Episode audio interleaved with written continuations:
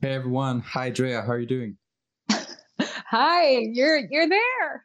Yeah, we're all here. So welcome back to our evening live stream, everyone, here with the Emergencies Act inquiry that is happening between October 13th to November 25th. We will be here covering all the proceedings to figure out whether or not Justin Trudeau used the Emergencies Act justifiably and necessarily. And I must say, currently it's not going well in his favor. Drea, first day you're watching the proceedings. I'm here with Tom Marazzo, one of the Freedom Convoy organizers that will be testifying next week in front of the committee.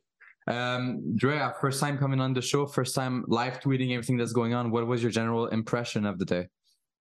Yeah, a lot of firsts for me. You know, I'm just going to throw back to the fact that aside from covering the truckers that left British Columbia and, you know, waving off and not really grasping how big it was going to be at the time, you know, I haven't done a whole lot of these reports, so I'm really excited to be jumping in. And boy, did I get a crash course with the commission coming back from Germany and trying to catch up on everything you guys have been covering and everything that's been happening in the hearing. So it was fun, and I'm glad to be a part of it.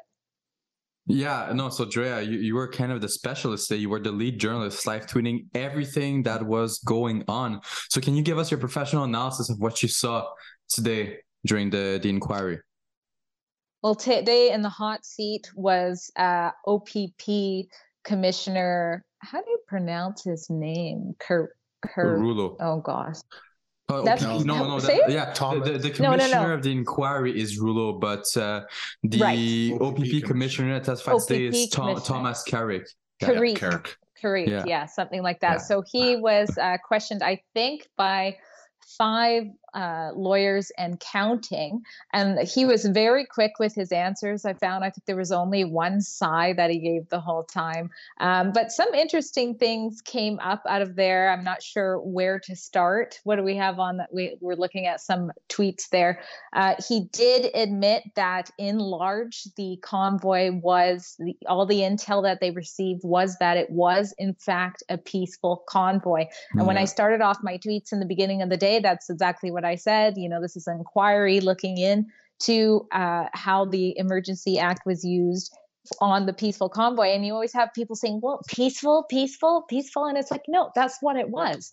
And considering its size, I think he used the term that there was just sort of a fringe, small fringe made it in there, but that they had a plan for the fringe. And that certainly wasn't the bulk of who was coming to Ottawa. Yeah, you know, and I think the protest being peaceful is what's going to come out of the inquiry, because we keep seeing that every single day. The more left-leaning lawyers, the lawyers are leaning more against the Freedom Convoy, the protest took place in February, are trying to push answers onto the people that are testifying to make them say that it wasn't peaceful. And yet, at the end of the day, when we have the cross-examinations by Miller, by everyone, we end up seeing that they saw the protest as peaceful. The evidence says that it was peaceful. The evidence says that the protesters were peaceful. And I think the phrase that, once again, keeps coming up every single day is helpful, but not necessary. And that's the whole reason why we're here. Tom, what were your general impressions from today? Well, I have to say I was, again, I noticed the strong difference between the testimony of the OPP officers versus the Ottawa police officers. Both groups of police try to portray themselves as being professional, but I don't think that the Ottawa police ever came off as being even remotely as professional as the Ottawa or the Ontario Provincial Police. And the commissioner today, again, demonstrated that, and just an extremely different perspective that the two of them had in their approach to this entire protest. And again, we had another acknowledgement, especially with Brendan Miller's cross-examination of the commissioner at the end. Like he did a great job of his cross-examination of the commissioner, because again, he got the commissioner to confirm what Inspector Bowden had already said previously in the week, that the Emergency Act wasn't required. It didn't meet the threshold for the CSIS Act under Section 2. Therefore, there was no requirement for the Emergency Act.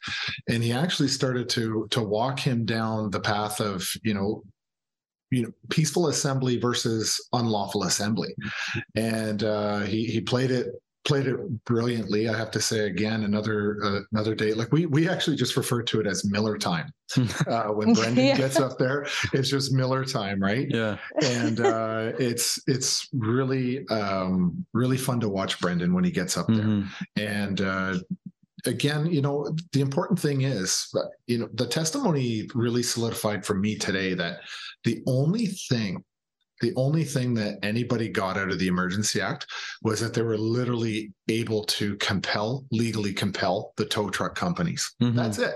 Mm-hmm. They had every power that they needed available to them. They invoked the Emergency Act for tow trucks. Mm-hmm. And I'm not going to say too much unless Eva decides to do it when she comes on. Yeah, she's coming on later, right? But there's going to be some testimony from some of the participants of the legal protest mm-hmm. that happened in February. That is really going to contrast what, the need to go and get commandeer tow trucks versus the I would say disproportionate amount of violence that was brought upon the protesters there. Yeah. And I think people are going to be quite disturbed when they hear that testimony. I think tow trucks it's something that we hear a lot talked about in the inquiry. They often talk about the tow trucks. They talk about compelling tow trucks to actually tow the trucks that were there during the Freedom Convoy. Jura, what was the most remarkable thing today, if you could pinpoint to one exact thing that you saw happen, the most revealing thing during the inquiry?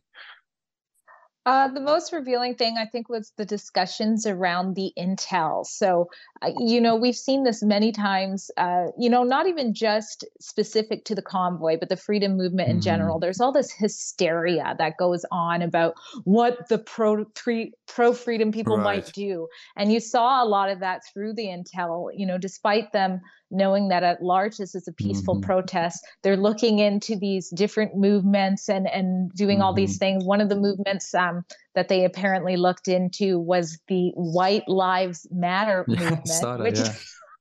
I don't know how I missed that movement. Have you guys heard of that or what? First time I've ever heard it. Yeah.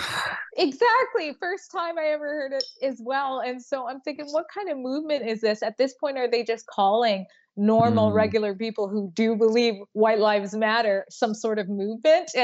But that was used as reasoning to sort of defend the action. And then also another thing that I've seen just from stories I've covered is that there was concerns in extra police deployed. I believe this was actually in Ontario, maybe for the convoy that was happening there, but they deployed extra police to surround vaccine clinics. And mm-hmm. I don't know about you, but I haven't heard of any pro-freedom mm-hmm. protesters doing anything at vaccine clinics. In fact, I covered a protest that was outside of Douglas College in New Westminster because a student wouldn't wear a mask and ended up getting arrested. Mm-hmm. And so that protest was right outside of the college and just so happened to be that the college was next door to a vaccine clinic. Mm-hmm. So what happened was everybody in there was having a heart attack thinking the protest was about them, and the news ran with that story mm-hmm. saying that protesters targeted vaccine clinics.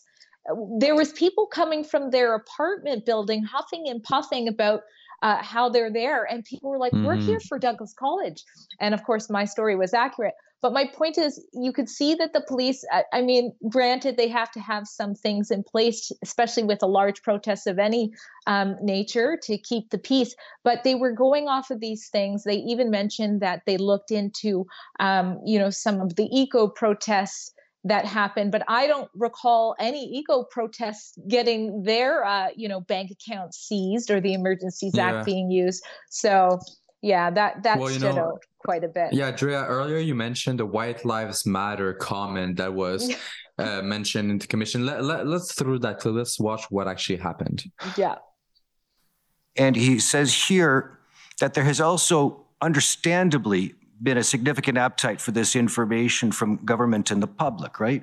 Yes. And that suggests, does it not, that that's an appropriate appetite to in consequence of the significant spike in these type of crime occurrences? Sorry, did you say an appropriate? Appropriate. Yeah, I don't see anything inappropriate about it.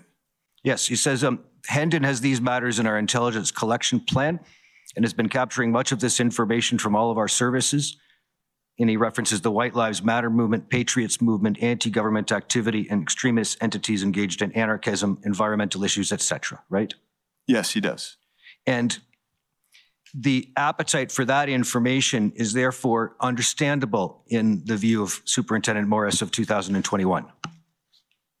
That's what he's communicating, yes. And he says here that there has also understandable. You know, so sorry about laughing, but we have Eva Chipiuk, one of the lawyers for the Freedom Convoy, that just entered our Airbnb, so we're going to be able to have her on in about 15 minutes. But, you know, you were one of the organizers of the convoy, so were any of these organizations directly associated with you guys when you were planning to do these peaceful protests? Well, we often use the phrase moths to a flame, okay? And the convoy was the flame. And so, you know, we knew from day one that there would be groups, even the OPP and all the police. I mean, I think everybody accepts the fact that you have something that big and exciting that it is going to attract all sorts of people, all walks of life, right? So it wasn't a surprise to us. I mean, as much as we were anticipating there would be people, you know, the Queen of Canada showed up. Whatever, what's her name? I don't even want to say Romana, the Queen of Canada. She showed up, right? Oh, and burned the Canadian flag. Right. So we attracted, I think there was a witches' covenant that showed up as well. But equally, you know, for people that we were looking at that we wanted to be distanced from, we were also constantly looking for people that would maybe be there as deliberate provocateurs. And, and I'm happy to hear that so far in the testimony, I haven't heard any discussion about the police trying to do anything like that, but we were kind of on the lookout thinking that there might be deliberately people out there trying to incite a reaction from the convoy. So we were diligent for both groups, but White Lives Matter, I certainly never heard of until just a few moments ago. You know, I was shocked when I heard that because, I mean, I've spoken with you a little bit since this inquiry started. Never once have I heard that group mentioned. But you talked about agent provocateurs that came to the crowd. And honestly, I think we've heard that once so far in the inquiry. But talking about the swastika flag that was that was there during the convoy, I know someone, I believe it was Jim Watson, one of the first witnesses, stated that there was an enormous amount of swastika flags that flew in the crowd during the convoy, which we all know is not the case. But can you touch on that incident? Yeah, you know, this is one-time events, right? One-time occurrences, and especially the person who showed up with the Confederate flag. This person had a hoodie on and a mask and was walking around the flag around the crowd, and I remember the truckers calling this person out.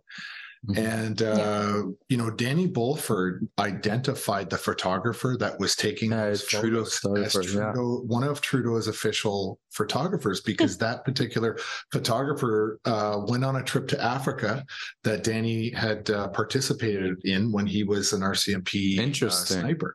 And so, you know, we knew that there was going to be this attempt to discredit the entire organization. I mean, this is a clear case of, you know, painting everybody with the same brush. And unfortunately, because the mainstream media is so effective that it actually convinced a lot of Canadians to turn their back on the reality. And no, a lot of Canadians that are against the convoy never looked at the fact that why is it, and we heard a lot of testimony that we heard about protests across Ontario that I had never even heard or knew existed. And I'll come back to that point later. Sure. But I thought it was really interesting that you have all these protests happening all over Ontario, all across the country. And yet the people that are against the convoy don't think, well, why is it if there's so many protests all across this country, why don't I start to think about what is their grievance? Maybe I should consider what it is that many Canadians, and I mean, we raised $20 million you know, we didn't do that amongst the people that arrived. It was donations across the country. Yeah. You didn't force them to pay you on like the CBC. Yeah, exactly. And, you know, these were donations from people that had already been taxed on their income. Yeah. Right. And they were giving at every turn possible to support this convoy. So if millions of Canadians were supporting the convoy across this country, what is it that they know? What is their point of view? And I find I'm frustrated because a lot of Canadians that are against the convoy never seem to ask those questions, and they're really elementary questions. But you know, it's alarming to me to hear some of the narratives that I heard also today from the commissioner. But we'll come back to that one in a minute there. Yeah, of course. Yeah, I just want to trickle back. Because I'm actually.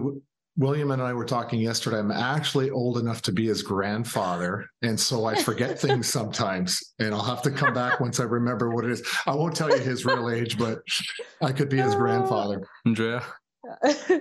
I was just going to add to the provocateur thing, you know, that sitting at home crying myself to sleep that I wasn't in Ottawa with everything that was happening. I was just praying that there wouldn't be provocateurs. That's what I was so worried about. And when I saw that you know, the swastika go by with Trudeau's cameraman, you know, Trudeau was missing in action, and he loves costumes. My thought was, you know, how do we know what's the height of that person? Like, seriously, it ran across my mind. But, you know, again, you're right to say, William, that what's coming out of this is the proof that it was peaceful. It was a really great movement that, you know, really spread across the world. Another thing that came out today is the conversations that RCMP Commissioner Brenda Lucki had. I found the text interaction that she had with the OPP commissioner to be very sneaky. It was planting the seed of the Emergencies Act before, you know, it was even on his radar. And also, it just kind of, she basically, I don't know if we have a shot of it, but basically, you know, I quoted her, she said something along the lines in her tweet that, you know, if this doesn't get handled quickly, then you or I to the OPP commissioner might have to take the lead. And, you know, I don't really want to do that. And so when he was cross-examined and asked, you know, were you reluctant to take on that responsibility if it got there? Right. He's like, no, that's my job. Here you have the head of the RCMP basically encouraging, you know, not to do your service. I'm not saying that they should have done it, but I'm just saying there is a point if you're supposed to do it, you do it. And the head of RCMP is like, I don't want to do this between you and I. But I don't know. I don't trust that was even the point of the message. I think it was to start planting seeds that, hey, an Emergencies Act is on the radar. Yeah. And, you know, Drea, you mentioned the text messages between, the text messages involving Brenda Lucki. Let's throw that clip. Let's see what was said during the commission. She replies, thanks, Tom. Very helpful. Between you and I only, GOC losing / lost confidence in OPS. We got to get to safe action / enforcement, because if they go to the Emergency Measures Act, you or it's supposed to be I assume, you or I may be brought in to lead, not something I want. Is this the first time? So first of all, GOC, I assume that's Government of Canada. That's the way I would have interpreted that. Yes. Okay. And so Commissioner Lucki is relaying to you that the government has lost confidence in OPS. Did you still have confidence in the OPS at this time? That's a difficult question to answer as to whether I had confidence in the OPS at the time. I was certainly aware of the challenges that they were experiencing, and I did feel with the support that we were providing that there was an opportunity to develop and execute a plan that would bring upon a resolution to this. And ultimately, that's what happened. And I think it's important not to lose sight of the fact that this whole situation was resolved while preserving life without any serious injury and with preventing any serious damage to critical infrastructure. Yeah, and I think this segues into a great another discussion the OPP, you know, that this commissioner didn't want to say that he didn't have confidence in the OPP, but the way he was speaking, you could see in which direction he was leaning. And I think this goes to show that everything we were saying about the OPP, the OPS was true. It was chaos. Mm-hmm. Like they weren't organized. They were less organized than you guys during the convoy, right? Well, it was funny because, you know, he did give an earlier statement where he said that Ottawa has a an exceptional reputation across mm-hmm. Canada amongst other police right, forces that having so much experience with protests because it happens so much, which again... You know, I come back to the idea of all the residents of Ottawa that mm-hmm. hated the convoy. It's like, this is protest central. Yeah. Yeah, you're living here. You should expect something like this to happen. You don't buy a house beside Pearson International Airport and then complain about airplane noise. This happens in this city all the time in the downtown core, and he was trying to say that, you know, they're extremely have a great reputation for handling mm-hmm. protests professionally, but wow, were they ever completely overwhelmed? And I want to sort of reflect on a different point of view as well. It's kind of easy for the OPP to step back and say, hey, we're very objective about this because we don't live here, we don't physically patrol these streets and live here. So they have a different perspective on how they're approaching the policing versus the Ottawa police that are in this area every day. True. This is their streets, right? They're embedded in it. They're embedded here. This is their turf. And the comments, I'm not at all surprised by the commissioner's comments about, you know, the confidence. Mm-hmm. He's a police chief. He doesn't have a more hierarchy role in Ontario above the chief of police for Ottawa. So he's trying to be as professional horizontally as he can, right? Mm-hmm. And so I think he was uncomfortable trying to criticize somebody who's in an equal position that he's in. Yeah. That's kind of protecting the brotherhood amongst the mm-hmm. police, I think, is what he was trying to avoid.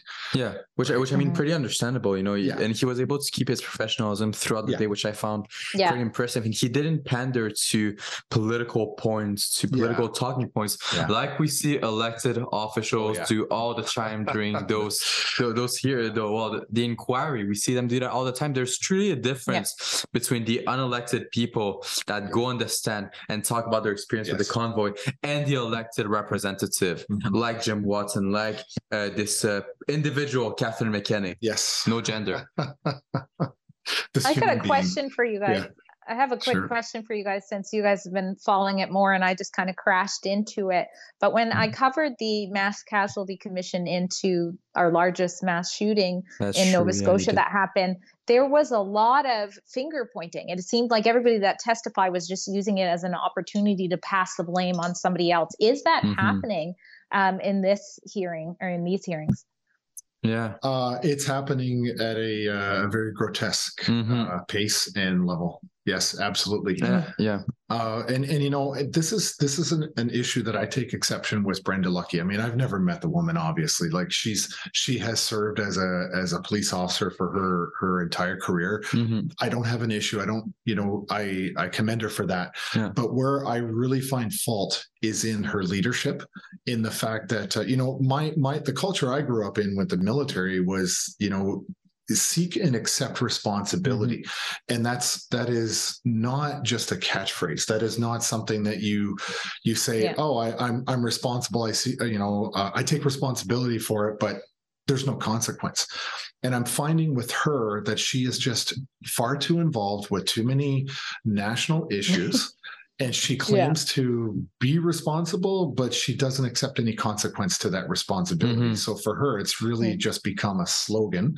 And of course, this is the type of systemic leadership we're seeing that all three, or throughout every government in this country, all levels of government, they're not actually taking responsibility in a meaningful way. They're not stepping down. They're not resigning. They're not, I mean, they're not even so much as falling on their sword for each other. They're just using it as a catchphrase, and they're moving on and keeping their jobs and their pay. And at the federal level, they give themselves a 20% raise in April. Yeah. You know, Dre, I think there's one person at least that it's extremely obvious that he's only there to make sure his client the blame doesn't fall on him. And that person is the counsel for Chief Slowly. He is there to make sure that people don't put all the blame on Chief Slowly. But apart from that, we can see the lines of questioning adopted by the Ottawa Police, by the Government of Canada, by the City of Ottawa. And they don't even focus. I don't feel they're focusing on the reasons behind the invocation of the Emergencies Act. And I don't feel they're focusing on whether or not it was necessary and justified. They are focusing on making sure that their clients look good. The City of Ottawa is making sure that the City of Ottawa looks good. Same thing for Government of Canada. None of them asked the real question that your lawyers ask about whether or not the Emergencies Act was justified. And at the end of the day, that's the reason why we're having this inquiry. But we're actually seeing, like, I'm not sophisticated in terms of how I look at the law or in a room like this. We have a lawyer here. It's coming up shortly. Eva, is better to answer to this. But from my perspective, somebody I went to Osmosis University Law School through all the lawyers that I'm surrounded by. What's interesting is I've noticed, and the lawyers have seen this throughout, but I've noticed a big sort of shift in the way the commission lawyers are asking their questions. It's perceptible to me now in the audience watching and listening to the questions they're asking. So I would include those. So I would say now there's about 5 groups of lawyers out of the 14 in the room that are all starting to really zero in on specifically why we're there, which is the Emergency Act. And I would say the another 9, it's all about CYA. That's really what they're to do for their clients is just to cover up. And then, of course, Paul Champ, who is in a different category. Paul Champ is in a category of his own. In a different category. Thank you for joining us, Tom. I have a bunch of other questions, but we have to get going with our next guest. Can I just make one correction? I'm not technically old enough to be his grandfather. He's not old enough to be my grandson, okay? And if you want to know how to remember, Eva's name, not Eva, Eva, just think best lawyer Eva. That's great. All right. Thank you so much for joining us, Tom. Let's throw to a break. When we're on, we're going to have Eva. We must redouble our efforts. Mayor Khan, I was hoping that you would answer my question. What consequences are there going to be for people that don't abide by the climate green transition? It's not an interview. What are the consequences going to be? Mr. Adler, you flew over 5,000 miles to be here to attend a summit that is promoting the elimination of fossil fuels.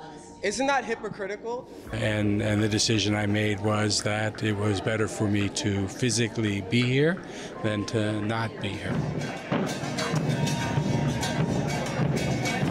They are doing like in here to make a statement that they care about the South governments, the South countries of the global South, but I don't think that's not happening.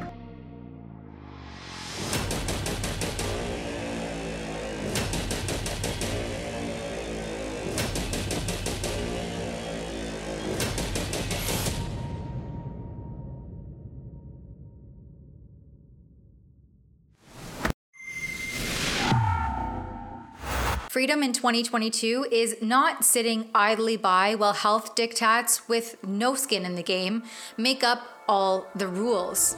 If you're like me and want to play an active role in upholding civil liberties and freedoms for all Canadians, for our children, and eventually our grandchildren, then come out to our Rebel Live event and get to know us in person.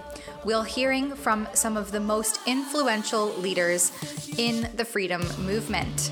We have events in Toronto on November the 19th and in Calgary on Saturday, November 26th. Tickets are on sale now at rebelnewslive.com. Come out, have lunch, get some Rebel swag, meet the Rebels, and more. You don't want to miss this event. Check it out, rebelnewslive.com.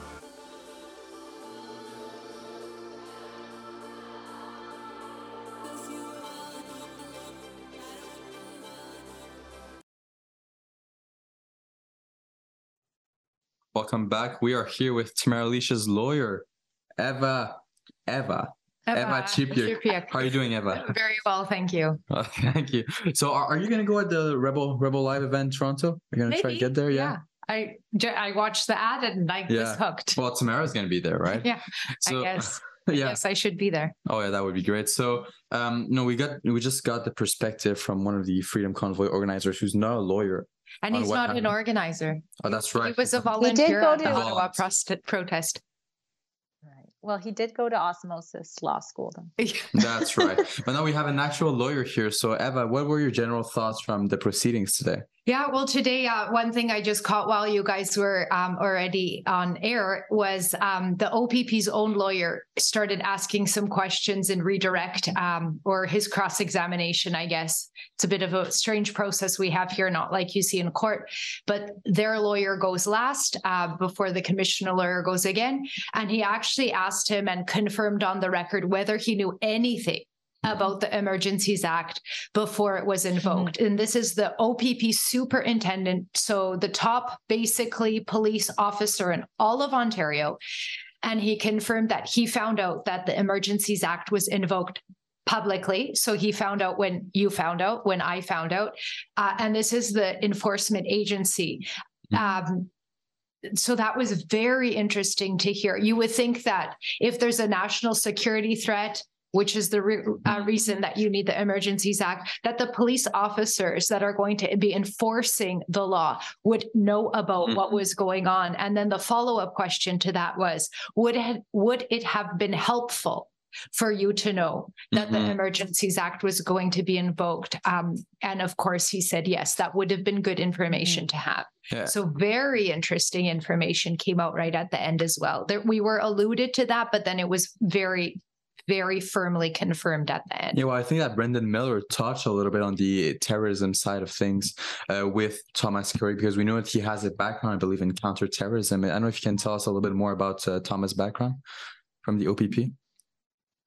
Morris's background? No, Thomas Carrique. Oh, today. Oh, so yeah. I think it was public order administration or something like that. So how to deal with large crowds. And what I really enjoyed about Brendan Miller's cross-examination today, and I encourage everyone to review it, is he kind of went a little bit of a protest law 101. So he started with what is... Yeah, really good. What is a lawful protest? And we talked about that. Then he asked what's an unlawful assembly.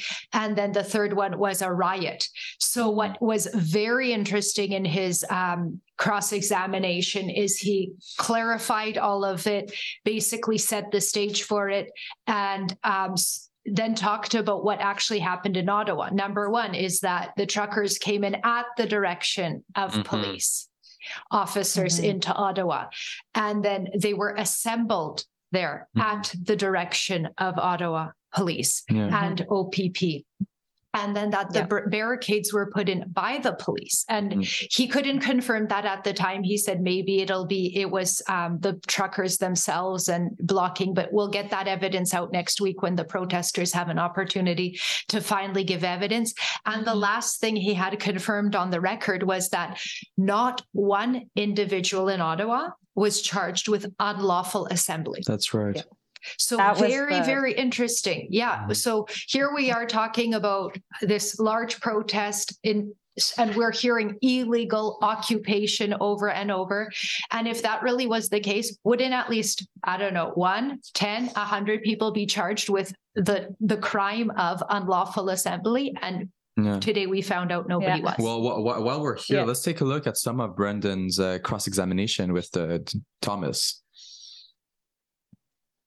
Right. Well, he testified that essentially, in summary, that there was no intelligence of a credible threat under Section 2 of the CSIS Act. Would you agree with that?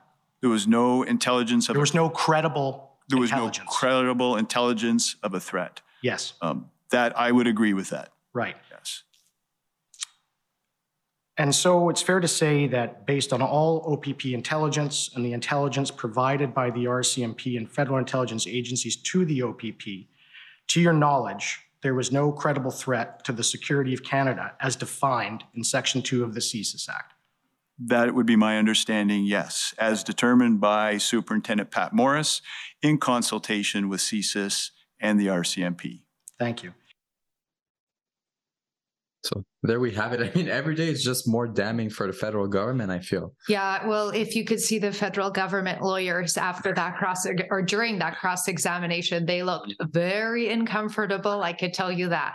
Oh, yeah. Well, you were in the room. Drea, what did you make of the clip that we just saw?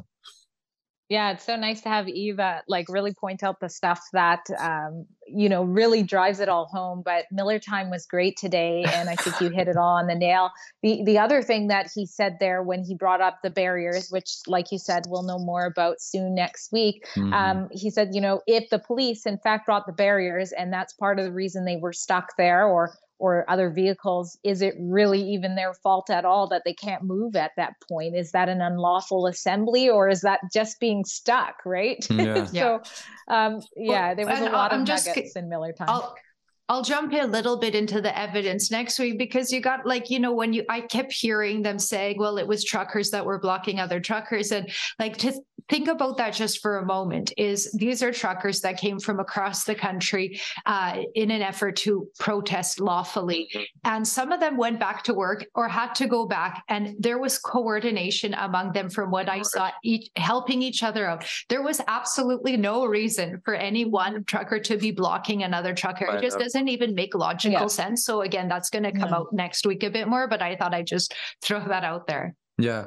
And next week, today was the first day that we saw Chris Barber in the building. Is there a reason why Chris Barber is coming? Chris who? Chris Barber. I'm just kidding. Oh. Yes. Yeah. Chris Barber came because, he's going to be giving evidence next week. So he came out already, get acclimatized, check out the room. And here he is, had an opportunity to observe the proceedings today. Yeah. So who's going to speak? We see it right here, you guys, when you were entering, you had Tamara, Chris, and both counsel on each side. Make sure that you hear that correctly, Karim G. Both counsel, all the lawyers were there. So, next week we have, I believe, Tom testifying, Keith is going to be testifying, Tamara is going to be testifying, Chris, Danny as well. Well, what do you expect to see come out of all of that? The truth. We have absolutely nothing to hide. Our clients were coordinating and communicating with the police ad nauseum. We all took calls from the police at all hours of the day. And that was one other thing that I'll just refer to yesterday is there was a question that was posed to the OPS officers, so the Ottawa Police Services. Do you know who Tamara Lich, Chris Barber, Tom Marazzo, and Danny Bulford are? And he said, yes. It said, do you know whether or not they were uncooperative with the Ottawa Police Services at any time? And the response was, not that I'm aware of. So all of these, suggestions and media reports about, I can't even name all of the terrible things that have been said. And here we have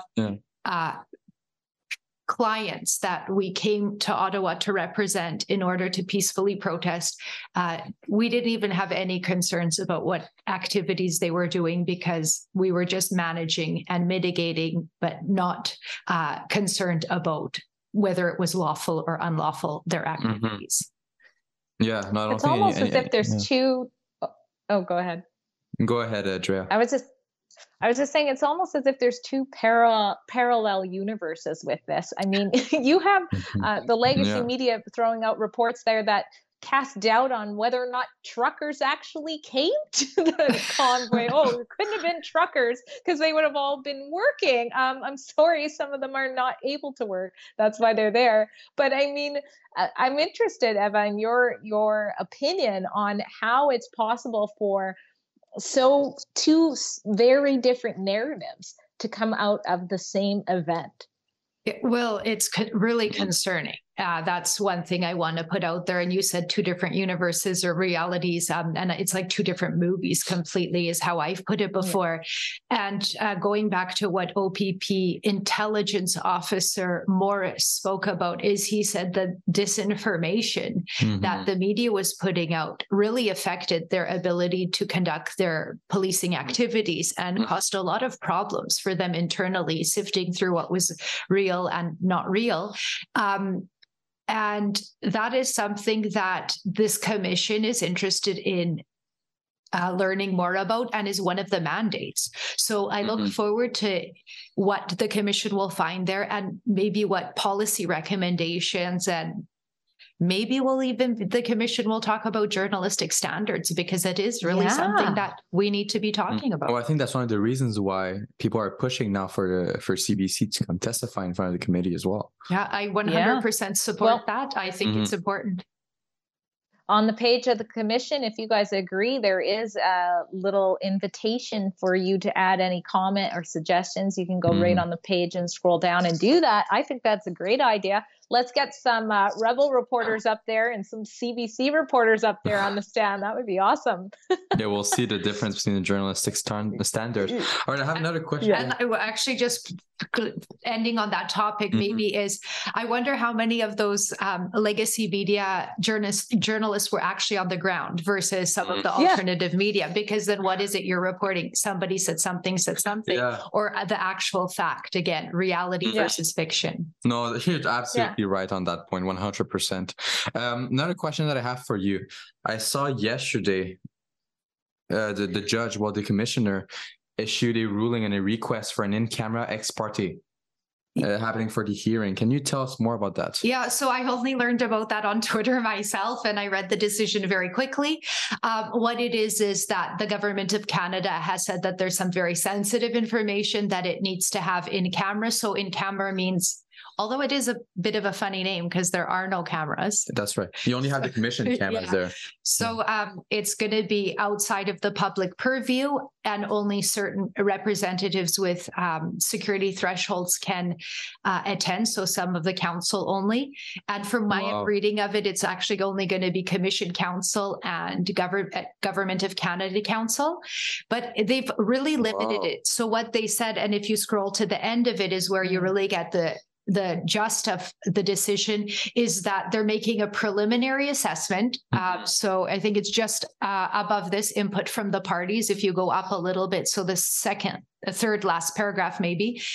And it says that we're going to review the information that comes forward, and then we're going to make a determination about whether or not this has to remain confidential, or whether we're going to summarize this information, or whether we're going to make it public.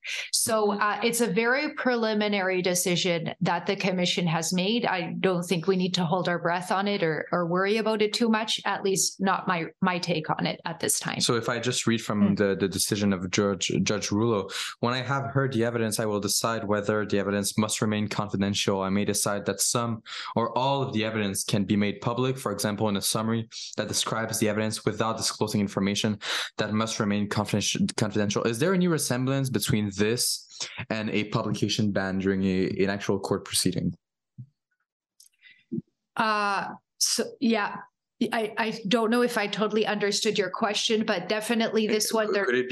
Could we say that it is a publication ban, or are there any differences between this and a publication ban? Probably yes. I think you could get publication bans for certain specified reasons, but this one is 100% simply because of national security threat. That's the claim that the government of Canada is making. I suspect in a court case you could ask for a publication ban on national security things, but I'm not certain. It's usually because of a safety issue for a person, something like that. And how much do you think is going to impact the hearing? Do you think it won't impact it at all, or do you think it's going to impact it enormously? I definitely think it's too early to make that assessment. I think let's see what happens. Parties have an opportunity to give input. But again, like I said, this is a preliminary meeting. And I think right now the commission wants to itself assess what this information is. And so far, what I've seen Commissioner Rouleau do with procedural things, I find very fair and not biased at all. So there was one time the OPS lawyer got a bit excited when document, or no, it was the recording between Diane Deans and Watson. So that came up. So this is a very similar way of handling a procedural issue. So I really enjoyed how Commissioner Rouleau handled that matter. He said, let's first get on the record the reason why this recording wasn't disclosed earlier to the parties, because that was the claim the Ottawa Police Service's lawyer was saying. He said, we didn't get this early enough. Why wasn't this disclosed earlier? And Commissioner Rouleau didn't jump to conclusions. He said, why don't we hear the reason that this wasn't provided earlier? Mm-hmm. We heard the reasons, and it was simply a technology issue. Diane Deans thought she actually handed over her phone to her assistant and said, take everything off of it. And that just didn't happen. So on that evidence, it's very hard to say, okay, she purposely didn't give the commission the recording, and the commissioner said, based on that evidence, I think it's fair, and there's nothing that controversial in it anyway, and allowed it in.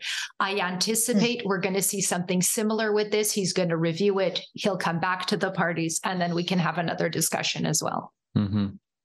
You know, I agree that so far Commissioner Rouleau has been fair in his proceeding, and I think that's the reason why Canadians have hope in this inquiry, because we see him, you know, even though a lot of people are saying that he's a Trudeau-appointed judge, we see him being impartial. We see him letting both sides of the aisle speak. We see the proceedings being cordial as well. And I have to correct you, he's not a Trudeau-appointed judge. Okay. He was appointed well before Trudeau, because he's been in court for quite a while.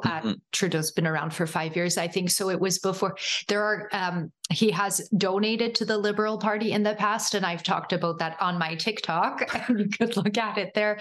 But lawyers do that all the time, and he did that especially well before he was a judge, you know, and...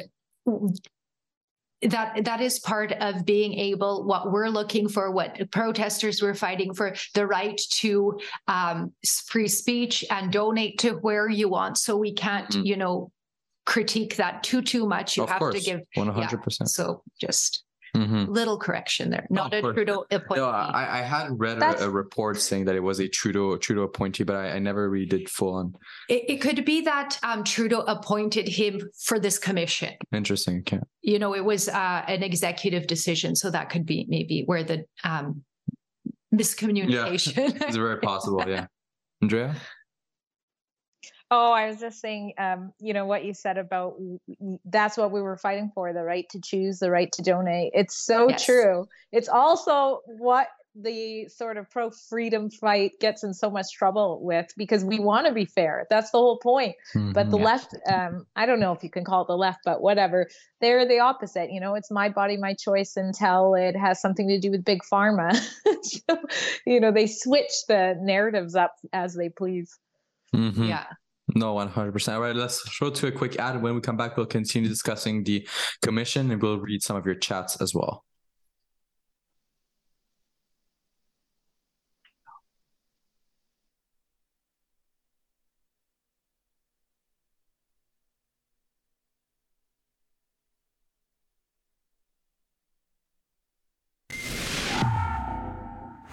Hey folks, from October 13th to November 25th, we are here in Ottawa for the Emergencies Act inquiry organized by the Public Order Emergency Commission. But why the Emergencies Act inquiry? Well, because during the Freedom Convoy back in February, Justin Trudeau used a never invoked before Emergencies Act to basically seize protesters' bank accounts, seize protesters' money, seize their assets, trample their civil liberties. So we're here this month, for the next month and a half, to figure out if the way the government acted was lawful and was appropriate. So we are here to hold the government accountable, but we need your help. We are here to cover it for you, because everyone else here is mainstream media. So if you want to help us cover it, if you want to help us bring you the other side of the story, factual, actual news, go to truckercommission.com and consider making a donation. All right, we're back here. Yeah, so I saw bits of the clip that I wanted us to analyze afterwards. So let's throw this clip where the commissioner discussed the word occupation when it comes to describing the convoy. Safely remove them unless we have hundreds of officers to maintain. I think that says risks, and it's not clear. The bottom there, now transitioned into an occupation. So first of all, did you agree with Chief Slowly's assessment that it was an occupation at that point. I had no reason not to agree with Chief Slowly. It certainly had turned into a situation that I felt Ottawa police had not anticipated, and I do not think describing it as an occupation would be inaccurate at all. Can't safely remove them unless we have hundreds. Andrea, I saw you making some facial expressions. What do you have to say to that? Oh man, I was actually yawning because I've been live tweeting since 6 a.m. or whatever. No, yeah, you busted me yawning. That's embarrassing. That's fine. We have a lawyer here, so Eva, occupation. Yeah, well, I've had a hard time with that word, and that's why I really enjoyed Brendan Miller's cross-examination today. And those were Slowly's words. So I think we're going to hear more about that tomorrow. That's it's right. Definitely a word that's been thrown around a lot. And I don't know what the legal definition is that they're relying on here. Mm-hmm. And like we talked about earlier, if it was an unlawful assembly, then why weren't people charged with that? Right. Mm-hmm. Yeah. It's that simple. Yeah. And before he was asked about that, he himself was referring to it as the Freedom Convoy. He wasn't saying the occupation. Mm-hmm. So that's true. Yeah, before that question here. Well, I think somebody should review the transcript to see how many different words have been used to describe it. Today it was the event, it's the protest. There's so many different words. So that's very interesting. I'll take a look at that afterwards because I'm actually curious. Yeah. Might have an article coming soon. The different terms that were used to describe the Freedom Convoy by people that testified today. All right, do we have any chats from our viewers? You can read it, Joya, if you wish.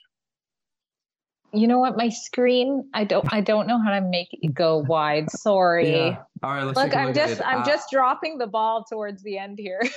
Adam, I can't read it all. Yes, I guess that's Adam Ottawa, but I'm not entirely sure. Paul Champ sure looked like a chump today. I think he's in over his head. I'll refrain myself from commenting. I won't comment on that. Paul Champ, yeah. Sorry. No worries. All right, is that the only chat that we have for tonight? Thanks, Adam Ottawa. He's a regular supporter in live chats.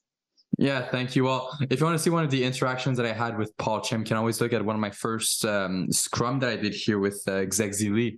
And I believe the first day I were here in Ottawa, Paul Champ and I interacted for a brief moment. So I'll let you take a look at that if you want to know more about my thoughts on Paul Champ. Yeah. All right. Well, thanks so much for joining us here, Eva, today. I know it was a little bit later than expected, but we had some technical issues from the beginning. Thank you for your work at the commission. Thank you for joining us as well, Drea, and thank you for live tweeting today. Thanks for having me. See you next time. Yeah, have a great evening, everyone. Bye. And sorry, even prior to the invocation of the Emergencies Act, there were tow trucks and towing companies looking to be compelled. I shouldn't say not looking to be compelled. My understanding was that there were some of them that were reluctant. There may have been some that were refusing to assist, but there had been some identified that were willing to assist. There were concerns that they may back out at the last minute, which could presented a risk to moving forward with the plan. The biggest concern was around indemnification. So one tow company in particular was seeking indemnification, which is not something that we would normally provide. And we were trying to determine the best way forward through the province and how, if so, how we could provide some indemnification.